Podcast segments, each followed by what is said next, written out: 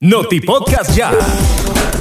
Un bebé de apellido Rivas, de apenas tres meses de nacido, murió la mañana del domingo cuando la moto que conducía su padre invadió el carril contrario e impactó contra un camión en la comarca Montecristo, en Jinotega. El bebé era cargado en los brazos de su progenitora, una jovencita de 15 años, quien resultó con lesiones en la cabeza. El motociclista Samir López Guido, de 24 años, murió la mañana del domingo al impactar en motocicleta contra el lateral izquierdo trasero de una camioneta en los semáforos de la Asamblea Nacional en Managua. Cazadores de noticias informaron que el motorizado irrespetó la luz roja del semáforo y se estrelló contra la camioneta.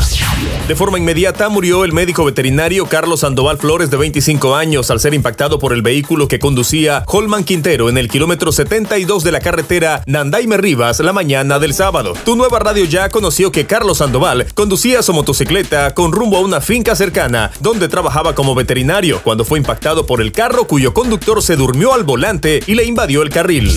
El ciudadano Augusto Sevilla perdió la vida a la tarde del domingo al introducirse en estado de ebriedad a la piscina de un centro recreativo en Condega Estelí. El suceso fue descubierto por trabajadores del local, quienes vieron el cuerpo flotando en el agua.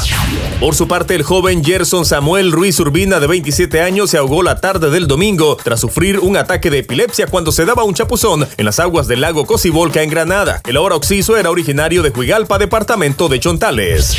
Los jovencitos Brian Lara Jarquín, de 17 años, y David Sánchez López, de 13, perecieron ahogados la mañana del sábado cuando participaban en un bautismo religioso en Playa La Virgen, ubicada en las costas del lago Cocibolca en el municipio de Rivas. Ambos jovencitos eran originarios de Tipitapa, lugar a donde fueron trasladados sus cuerpos para darles cristiana sepultura.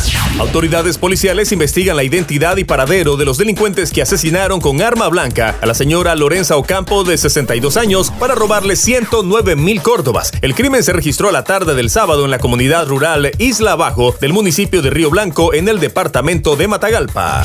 El obrero Kelvin Hernández González de 30 años perdió la vida la mañana del sábado al recibir una potente descarga eléctrica cuando levantaba una estructura metálica, haciendo contacto accidentalmente con cables de alta tensión. La fatalidad ocurrió en la comarca El Charcón en Santa María de Pantasma, Un total de 529.040 dólares incautó el ejército de Nicaragua en un operativo ejecutado la noche del sábado en Playa Guazacate, ubicada en el municipio de Tola, departamento de Rivas. El dinero estaba dentro de un contenedor plástico en el interior de una lancha, cuyos tripulantes la dejaron abandonada en la costa, tras ser descubiertos por efectivos de la Fuerza Naval.